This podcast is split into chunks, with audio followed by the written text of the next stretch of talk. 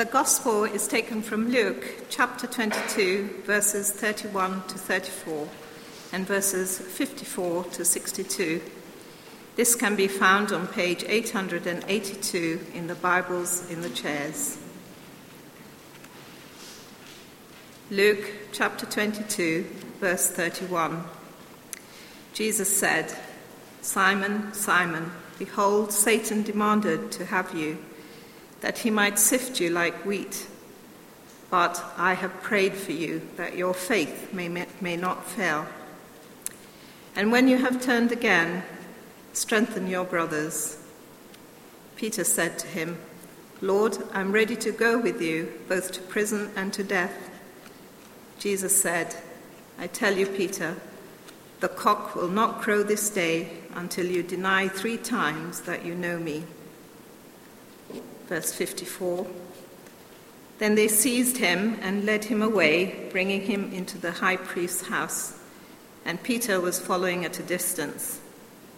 And when they had kindled a fire in the middle of the courtyard and sat down together, Peter sat down among them. Then a servant girl, seeing him as he sat in the light and looking closely at him, said, This man also was, was with him. But he denied it, saying, Woman, I do not know him. And a little later, someone else saw him and said, You also are one of them. But Peter said, Man, I am not. And after an interval of about an hour, still another insisted, saying, Certainly this man was also with him, for he too is a Galilean. But Peter said, Man, I do not know what you're talking about. And immediately, while he was still speaking, the cock crowed. And the Lord turned and looked at Peter. And Peter remembered the saying of the Lord, how he had said to him, Before the cock crows today, you will deny me three times. And he went out and wept bitterly. Here ends the gospel reading.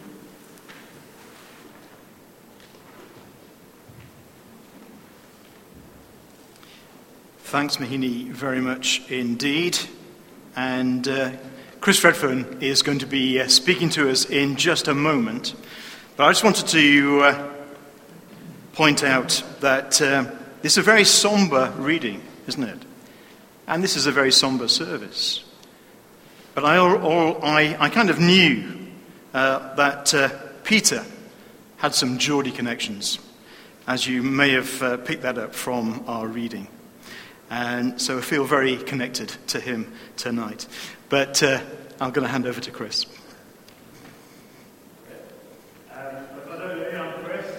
Uh, I work um, as a church assistant here at St Joseph's. Um, I grew up in Newcastle. I moved away for four years to Sheffield. Um, now, now, I'm back here working here. I love working in this building. I love working in this part of Newcastle. It's very, very exciting for me to have the chance to work here. Before we start, uh, let me pray. Dear Lord, I pray um, that in hearing your word, uh, we would be changed, that we would uh, love you more and know you better. Amen. Amen. Great. Well, when I say the word loyalty to you, what does that make you think of? Probably the most common use of the word today is with respect to loyalty cards at supermarkets or retail outlets. The premise of these cards is that if you're loyal to the shop and spend your money there regularly, you'll get something in return. Maybe a free coffee or 3p off your fuel, or more, more often than not, a half price voucher for Alton Towers. As you can see by my tone, I'm not convinced that that's rewarding genuine loyalty. This sort of loyalty doesn't last when things become inconvenient, does it? It's self centered loyalty. When the store moves to the other side of town, or the loyalty rewards aren't quite as good quality, we stop shopping there. Loyalty often works like that, doesn't it? People are very loyal to their football team and they love wearing their team shirt. I definitely love wearing my team shirt, as everyone knows. But, um, but as soon as your team loses and you're surrounded by the opposition's fans and they've just thrashed you, then the coat gets zipped up right to the top and you avoid eye contact with anybody. or maybe you're at work and you're very loyal to your boss when they're making you do things that you enjoy. And you'll even stand up to them against, their, against your colleagues but when they start making you do the jobs you don't want to do, that are less rewarding but have to be done, then all your loyalty vanishes, doesn't it?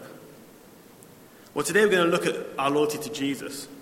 Is our loyalty to Jesus similar to our loyalty to certain shops, our football team, um, or even our boss?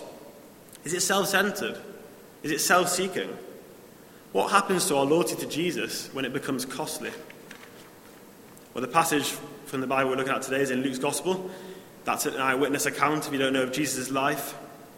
And this passage describes the night between the first Maundy Thursday and the first Good Friday. Jesus is at the end of three years of ministry. He's been teaching, healing, and has caused a lot of controversy. His claims about who he is, that he's God, has not gone down well with the religious leaders of his time, and they're desperate to find a way to get rid of him and to kill him. Also, Jesus had thousands of people coming to listen to his teaching, watch his miracles, but he had 12 men who he's particularly training. They were his disciples or his core team. They had lived alongside him for three full years, seen everything. And one of the 12 that was one of the closest ones to Jesus was Peter. He had been called Simon, but Jesus had renamed him to be called Peter, which means rock. And Jesus said he'd called him this because he was going to be the rock on which Jesus would build his church. Not many people knew Jesus better than Peter did. So, as the small party of followers um, sit in an upstairs room in Jerusalem for Passover, aware that being in the capital means they're at much greater risk than they were in their home region of Galilee, Peter reaffirms his allegiance to Jesus. Chapter 22, verse 33 Peter said to Jesus, Lord, I'm ready to go with you to prison and to death. And this is not Peter being glib. He was fully aware that this actually could happen but Jesus already knows what's actually going to happen when Peter's faith is tested. So he replies to Peter, I tell you, Peter, the rooster will not crow this day till you deny me three times. Jesus is prophesying that although Peter's faith is strong when he's amongst Jesus' most loyal followers, it will not keep him from denying Jesus even that very same day. And this is what happens. Once Jesus is arrested, he's put in front of the high priest, Peter follows in the shadows, keeping a safe distance. A fire is lit uh, nearby to keep people warm, and the light of that fire means that the servant girl um, recognizes who he is and announces that he's one of Jesus' followers. And what happens? His pledge of allegiance goes out of the window, and under pressure, he denies Jesus, knowing Jesus at all. The man who has led him, taught him, and loved him for three years the man who just a few hours earlier he had committed to defend, even to death, is finally in danger, and instead of being by his side, he denies all knowledge of him. It's crazy, isn't it? Within a matter of hours, this wannabe martyr, who would apparently go through anything at Jesus' side, has denied any knowledge of his existence. This happens not once, not twice, but three times. And as Peter denies Jesus for the third time, Jesus' prophecy comes to pass. A rooster crows, and as it does, Jesus looks at Peter, and Peter realizes the depth of his sin. I have two points tonight, and uh, the first of those two points is this Maundy Thursday is a day to grieve your sin. If you're a Christian, I'm sure you can relate to Peter. When it's comfortable to be a Christian, when it requires no cost at all, it is easy to make bold, bold claims about your love of Jesus and your loyalty to him. When we're surrounded by people who also follow Jesus, or at least who have a similar worldview, the reality is that when there is a chance to avoid trouble, or awkwardness, or danger, or uncom- uncomfortable conversations, we're so quick to live as though we don't know who Jesus is. We're so ready to choose the comfortable option. Our society uh, believes that comfort is the ideal. Well, following Jesus is not comfortable. It will mean choosing not to sin, even if that sin's appealing. It will involve having to have awkward conversations about what you believe with people who either think your views are ridiculous or even harmful. For lots of Christians in other parts of the world, it can actually mean facing physical violence. Jesus says in Matthew 16, verse 24, If anyone would come after me, let him deny himself, take up his cross, and follow me. For whoever would save his life will lose it, but whoever loses his life for my sake will find it. And taking up your cross doesn't mean you have to put a cross on your necklace. It means you have to be prepared to suffer for Christ's sake. When Jesus looks at Peter, Peter realizes the depth of his sin. He remembers what Jesus said would happen, and he weeps bitterly. When we understand fully how disgusting our sin is, our lack of commitment to Him, our lack of loyalty when the going gets tough, it causes us to be deeply, deeply sad. And my second point is this Jesus was on the way to pay this for the sin of those who deny him. Jesus shows his power and his foreknowledge by knowing that Peter will deny him. But that is not the only reason why his prophecy coming true is so significant. Jesus is in front of the high priest, fully aware that he is about to face death on a cross, fully aware of the pain he is about to endure. His death, though, won't be an ordinary crucifixion, however painful that obviously was. Jesus was going to be punished for the sins of his people. He was going to face the wrath of God. And on the way to face that brutal death, the followers he is going to die for deny they even know who he is. And yet he goes willingly. Jesus knew Peter would sin. Jesus knew we would sin. That makes the cross the most incredible moment in world history. The perfect Son of God dies for the people he knew would deny him. Romans 5, verse 8, that we read earlier, says, But God shows his love for us in that whilst we were still sinners, Christ died for us. That's why we aren't left in the deeply sad state that Peter is left in. That's why tomorrow is called Good Friday. And that's why if you come back here on Sunday, you'll see a church that's celebrating what Jesus did. Today is a day to grieve your sin, but it's not a day to despair. Today is a day to grieve your sin, but it's not a day to despair. Jesus knew every sin you would ever commit. He knew that when you're at school, or you're with your friends, or you're at work, and it's awkward to become to, awkward to be a Christian, he knew that you'd bottle it and act like you don't know him. And yet he still chose to die for you. He knew you'd treat him with the imperfect, selfish loyalty that you treat your football team or your boss. Peter went on to be the founding member of the worldwide church and write two books of the New Testament. He came to understand real forgiveness to such an extent that he went on to be killed for his faith. He chose to take up his cross instead of choosing the comfortable option of a life of denying Jesus. So there's hope for us too. So, how should we respond?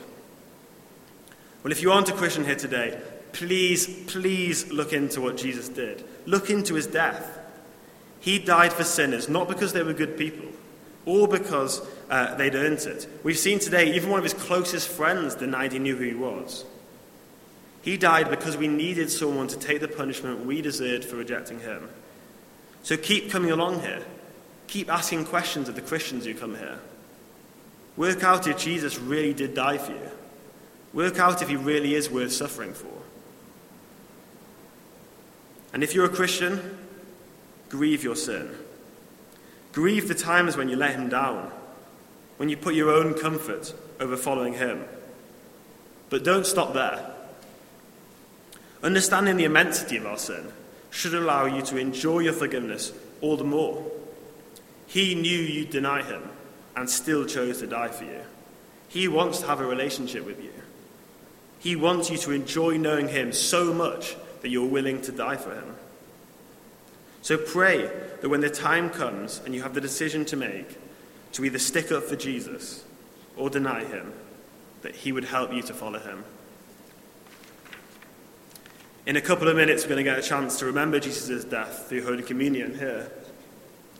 And before we do this together, it's good that we take a moment to look deep into our own hearts, to contemplate what we'd do if we were in Peter's position, to contemplate what we have done when we've been in very similar situations, to see the lack of loyalty we've shown to Jesus, to grieve, but then to remember that we eat the bread and we drink the wine for a reason. To remember that his body was broken for you, that his blood was shed for you His body was broken instead of ours. His blood was shed instead of ours. Then be overwhelmed with that reality. Enjoy it. Well, just before we come to communion, let's bow our heads and have a time to ponder, of silence to ponder those things.